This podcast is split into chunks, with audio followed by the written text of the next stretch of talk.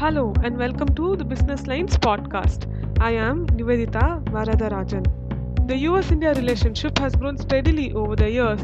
The US India 2 plus 2 ministerial meet is a sign of the increasing engagement between the two sides. In this podcast, Dr. Rudra Chaudhuri, the director of Carnegie India, joins us to help us understand the dynamics of this relationship. Dr. Chaudhuri, welcome to the podcast. How much has the 2 plus 2 meet, which started in 2018, matured over the years? So, you know, Nivedita, I think um, you have to go further back than 2018. It's worth keeping in mind that the 2 plus 2 dialogue and the in recent initiatives are in many ways the logical but sometimes delayed processes that began as early as the turn of the 21st century. It was in 2005 that India and the US entered into what's known as the next steps in strategic partnership.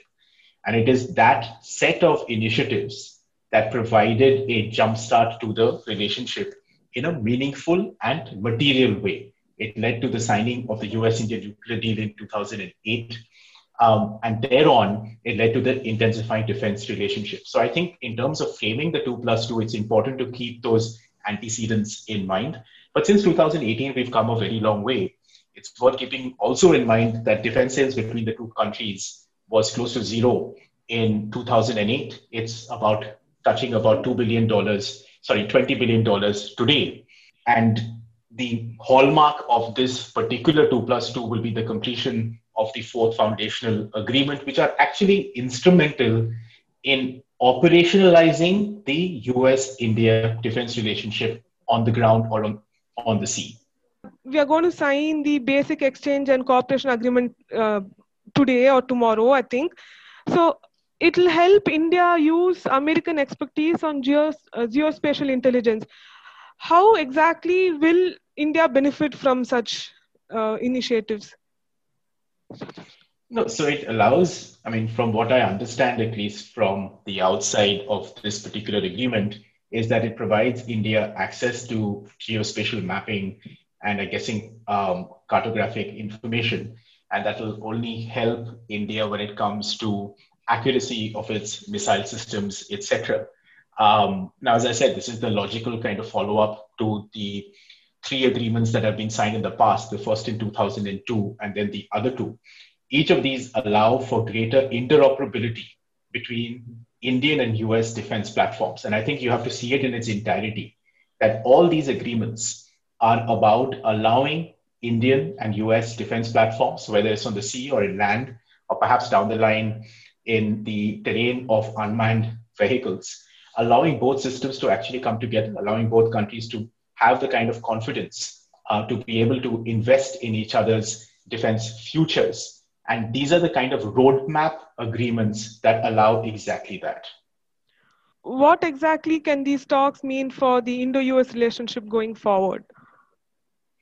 I mean, I think it's a pretty clear uh, indication of the fact that this is a strategic relationship that is today at its highest point ever in history. And that has a lot to do with the fact that various governments in the past have invested in this history, but in the present day, for a variety of reasons, I say primarily geopolitical, um, that you know we, we we are now witness to a fairly strong U.S.-India security relationship.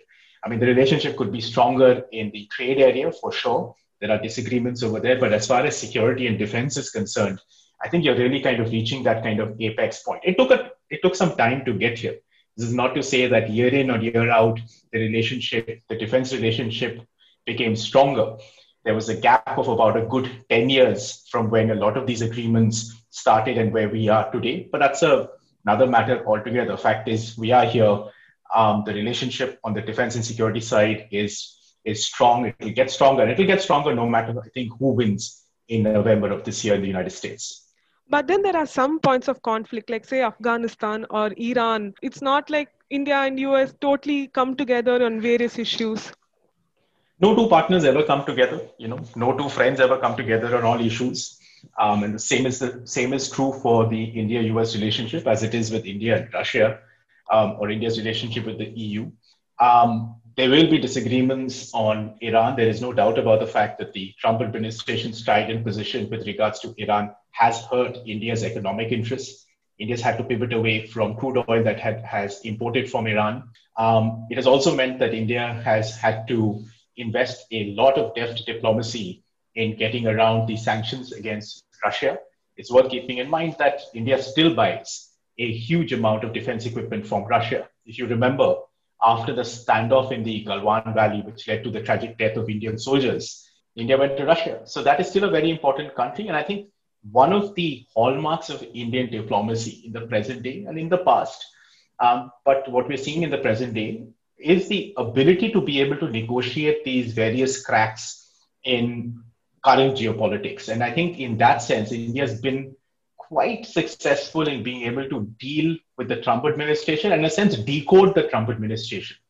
Uh, if you notice, uh, yesterday or day before, I forget when, the, there was an announcement made from the US State Department that essentially the sanctions on Iran would provide some sort of an exemption on Chabahar, where obviously India is invested. So obviously, Indian there's a lot behind the scenes, and there are many different ways in which India is being able to pivot.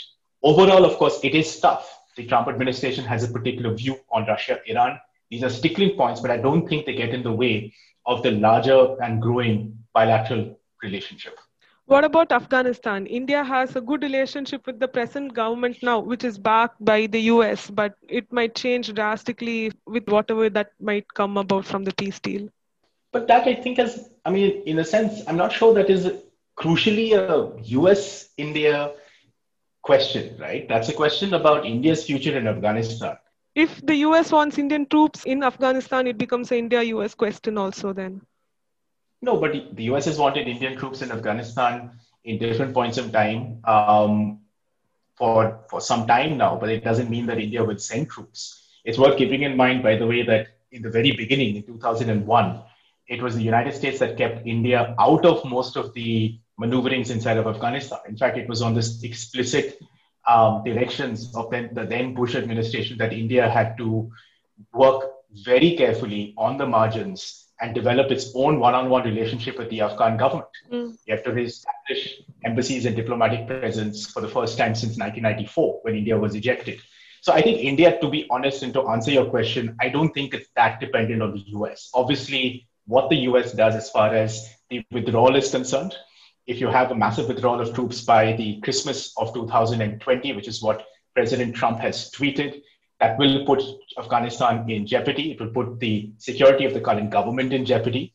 Um, but I don't necessarily think that it's a sticking point between the two. In fact, the special envoy in the United States, Khalilzad, has made it a point to visit India almost after any big meeting that has taken place, whether it's the intra Afghan dialogue or whether it's the 29th February agreement between the US and the Taliban. I think Khalilzad has kept India in the loop I think India is pretty much involved now in the many different changes that are taking place inside of Afghanistan. I wish India could do more.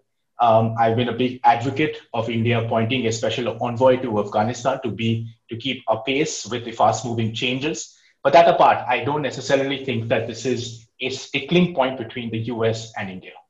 Okay, coming back to the 2 plus 2 meet, the meet is about the Indo Pacific region and about India's neighborhood. Uh, so that brings us two obvious questions. The first one is on China. The Deputy Secretary of State, when he came to India last week, he was very clear when he said China is the elephant in the room. How big of an elephant is China right now? So I don't think that China is the elephant in the room anymore. Um, you know, the metaphor just doesn't work anymore. China is squarely in the center of a lot of the agenda setting. Um, that was true in the Quad meeting in Tokyo recently. It is. It will be as true tomorrow in the two plus two dialogues. The key question is the US obviously has a particular view on China.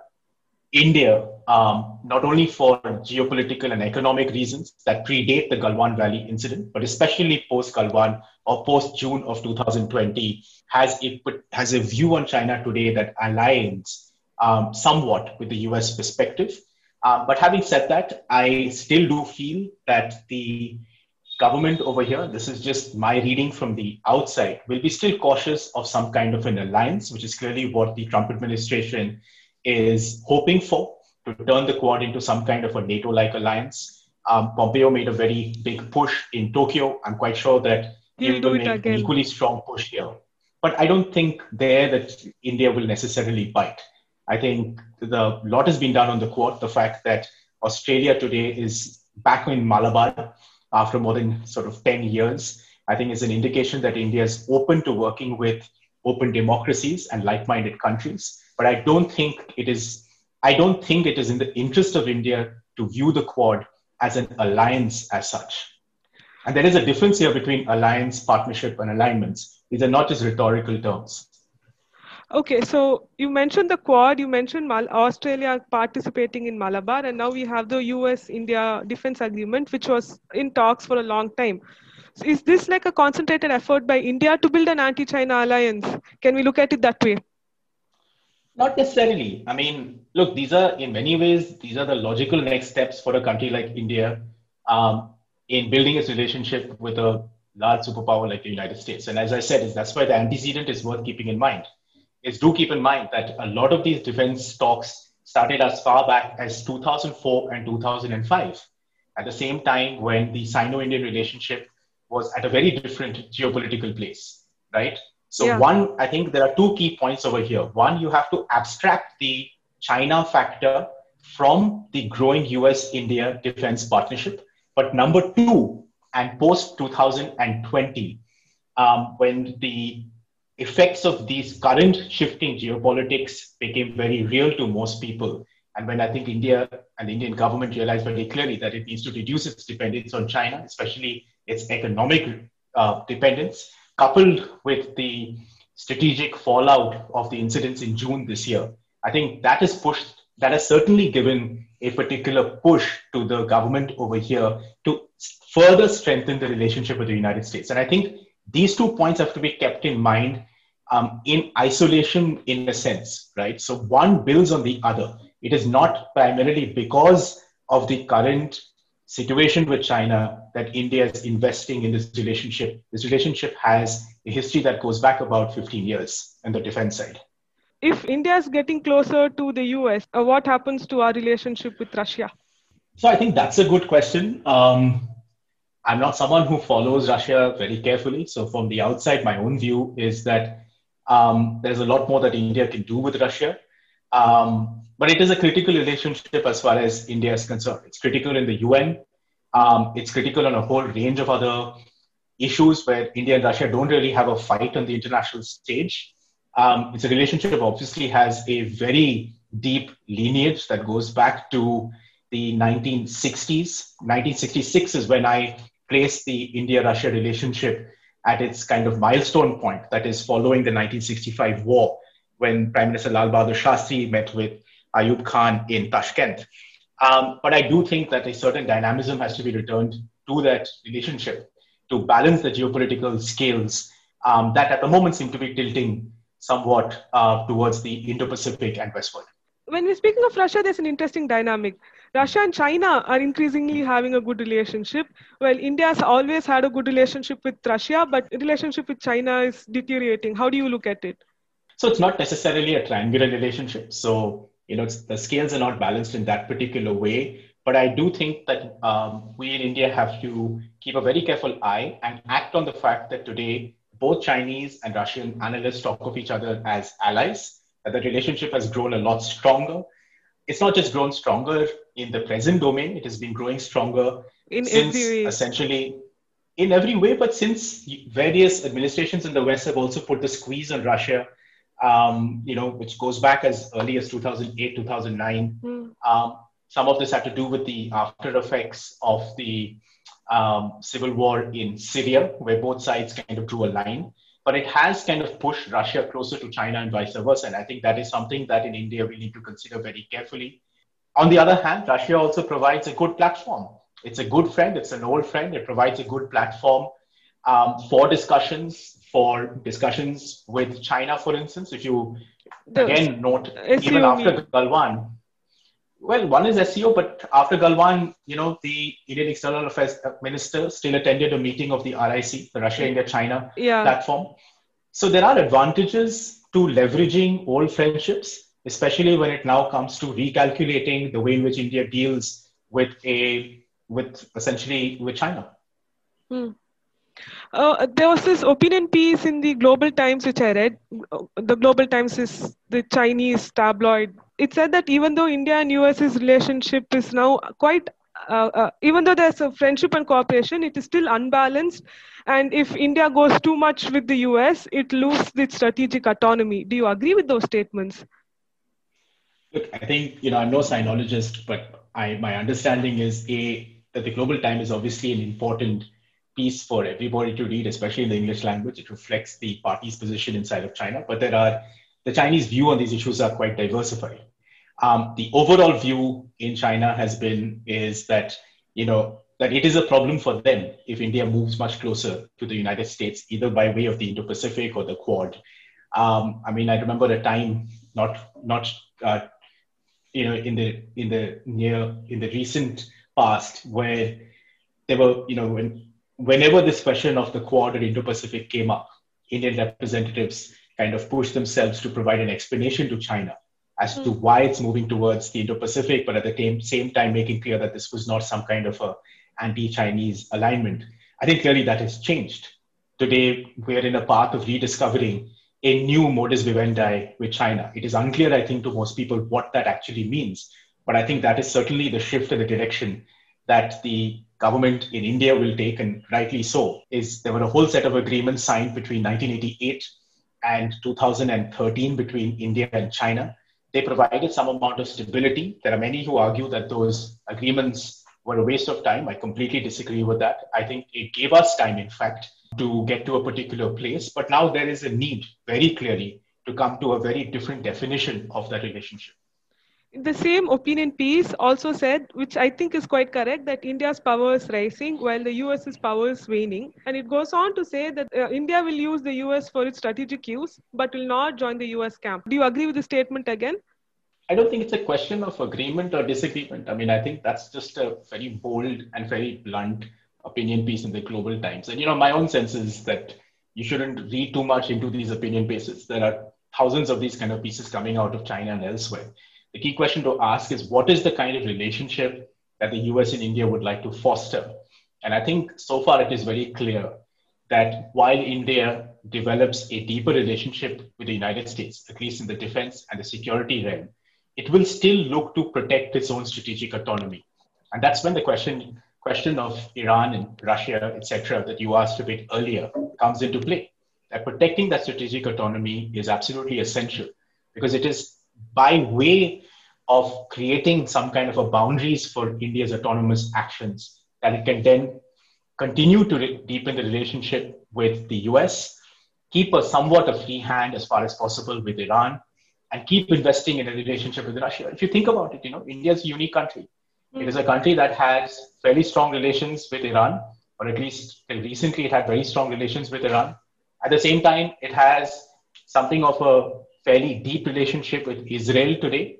It is it has an old friendship with Russia and a deepening one with the United States. Think of any other middle-sized and growing economy or country in the world that is able to be this dexterous when it comes to foreign policy. Are we giving too much of importance to China right now because of the events from June? Absolutely and- not. In fact, I think we should be giving more importance to China. It's not just in the events of June. Hmm. I think there's a I think there was a there's a basic sense over here that we needed to decouple ourselves from China to a certain extent. It's worth keeping in mind that the first set of notes that came out of the government of India on economic delinking from China were actually published in April, well before the incidents in Galwan. So Galwan is not the framing criteria over here. It, the framing criteria over here is changing geopolitics. And then Galwan adds a certain injection to that entire process. I don't think it's a question of not giving enough attention to China. I think the key question now is twofold. Number one, and this is a more of a policy perspective, is that we need to figure out what you want to do with China. How do you actually design a this modus vivendi that you want to create into the future? Second is more academic, which is equally important, is we need to do more to better understand China. If you realize most of our most of the good commentary and works on China is published outside of India. Mm. Why should that be the case? India shares a 3,488 kilometer long border with China. So I think both have to go hand in hand, and hopefully that will be the path that will eventually be able to define a more manageable relationship with China. Because here, you know, unlike the last 30 years, it's not about peace and tranquility right now. It is simply about managing China, managing Chinese aggression across the board, and managing a pretty large and important economic neighbor. And how you manage that will kind of, I think, depend on the modus vivendi that is necessary today. Okay, so what do you suggest? How should India manage China, contain China, if you may?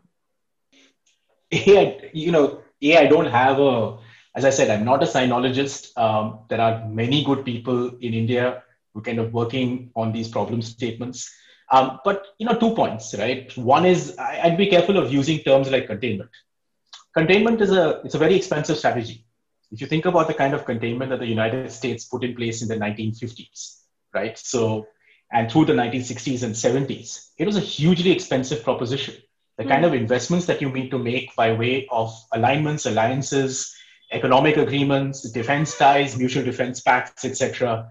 Um, it's a very different script to what I think India should be thinking. I really don't think we should be thinking uh, down the containment route at all. So, In how fact, do we, we live with China? How do we live with China then? How do we live with China's aggression?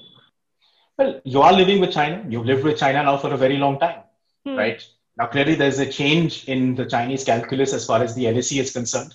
So, number one, you're going to have to figure out what the what the border relationship is likely to be, and that will require patience. It will require hard work, a lot of diplomacy, and clearly, we cannot continue with this argument that exists at the moment that the LAC, as far as the Chinese are concerned, that you know that it is okay not to define the LAC. Clearly, that's not working out for both these countries. Um, and that was the basis on which the 2005 political parameters agreement was signed between the two countries was to move beyond the border, look at larger issues, invest in economic trade. And a lot of that happened, right? And it's worth keeping in mind till January of 2020, or certainly till the end of 2019, there were many in India that were still trumpeting or at least egging on and saying is that, you know, India shares a pretty manageable relationship with China. Number two, on economic dependence. I think that has to reduce. And that is something that I think this government is very focused on. Uh, the key question is how do you do it? You're not a rich country. You're a country that is also reeling two economic whacks at the same time. One was a long term slowdown in the Indian economy. Two was the post pandemic, the pandemic hit economy. And I think two of those have come together. So, fact is, that we need to delink from the Chinese geo-economic positions, but at the same time, we need to figure out how we're going to do that, given that we are a country that is going to need a lot of investments in the next few years to be able to recover, to invest in resilience into the future. My next question is about Pakistan. Uh, US has had lots of influence in Pakistan but now it's kind of waning because you know even uh, Nikki Haley recently said that uh, the Trump administration has been curtailing finances to Pakistan. Will the two plus two meet even talk about Pakistan, or is it just too China centered this time around? I, I don't know. I have no idea um, if they will talk about Pakistan, but if they do, I mean, I could only imagine that the Indian side would like to remind the Americans that the, the, the, key problem with Pakistan is the continuing investment and rise in terrorism. Hmm. And I think it is only in our interest that the United States puts its back into multilateral forums such as the FATF. Um, Pakistan has been recently kind of replaced on the grey list. list yeah. And that, that is our hope that the US puts pressure on these multilateral frameworks through which verifications are done on Pakistan in itself in, in the hope that down the line it can at least curb or begin to limit Pakistan's large scale investment in terrorism. But then that will drive Pakistan right to the hands of China, which we don't want again. Pakistan's already, you know, Nivedita, the other key question is, you know, it's worth keeping in mind that Pakistan's already in the hands of China. Like more right? so, that, more so into the hands of China. No, not necessarily more so. You know, that's a relationship that can be, you know, dated back to the 2nd of March 1963. Mm. That was the date on which the Ch- China and Pakistan signed their first and only land boundary agreement in Pakistan occupied Kashmir that was protested by the Indian side. But that agreement invested in was a milestone agreement. It yeah. essentially defined the Sino-Pakistani relationship. Mm. Now that relationship has evolved in many different ways. The latest avatar is the China Pakistan Economic Corridor and the extension of the BRI into Pakistan. But that's a relationship that has had its own strength for a very long time. So to think that you know pushing them on FATF etc. will simply push them into the Chinese quarter, I think is the wrong way of looking at this. They're already in the Chinese quarter, and this is not to say that it's a open-ended um, relationship where all is well. China has its own problems with Pakistan. Pakistan has its own problems with China. It is very clear. There are local protests with regards to Chinese investments. There are so you know it's just worth keeping those dynamics in mind as well. Trump recently in the debate said India's air is filthy, and Biden said that's not the way you talk to friends. But then one would argue that Trump has been the most friendliest president for India. Would you agree with that statement? I mean, not necessarily. I mean, in that sense, I, I can think of other US presidents who, quote unquote, have been friendly or friendlier to India. I mean, the one US president that really turned this relationship around was, uh, was George W. Bush in the early part of the 21st century. Mm. And I think it's important keeping in fact that if under the Bush administration, as I go back to the point I made in the introduction, that both sides had not invested in processes such as the next step in strategic partnership and fought the hard, hard battle, if not war, to conclude the US India nuclear deal, we would not be able to capitalize on the momentum that we see today. That's just a fact. So for me, a president in the United States who was friendly or who was well disposed towards India struck up a very strong relationship with Manmohan Singh, and that's it, worth keeping in mind. I mean, these were people from two polar opposites. Um, you know, Manmohan Singh, an Oxford-trained economist, George Bush, you know, least um, a somewhat brash um, youngster who kind of grew into politics. Um, in itself has a very different vision of the world, but they actually came together when it came to this particular relationship. Um, so I don't think that it is Trump that's going to be friendliest. I think Trump has taken this relationship in particular direction. He has, and his administration under Mark Esper has invested on the defense side, and that has paid off. But I think the click, if you like, the delta was in the early part of the 21st century. Thank you for being in our podcast today. Thanks a lot, Nivedita. That was Dr. Rudra Chaudhuri, the director of Carnegie India. We spoke about the Indo US relationship and the 2 plus 2 ministerial dialogue. For all the latest news and updates, log on to the hindubusinessline.com.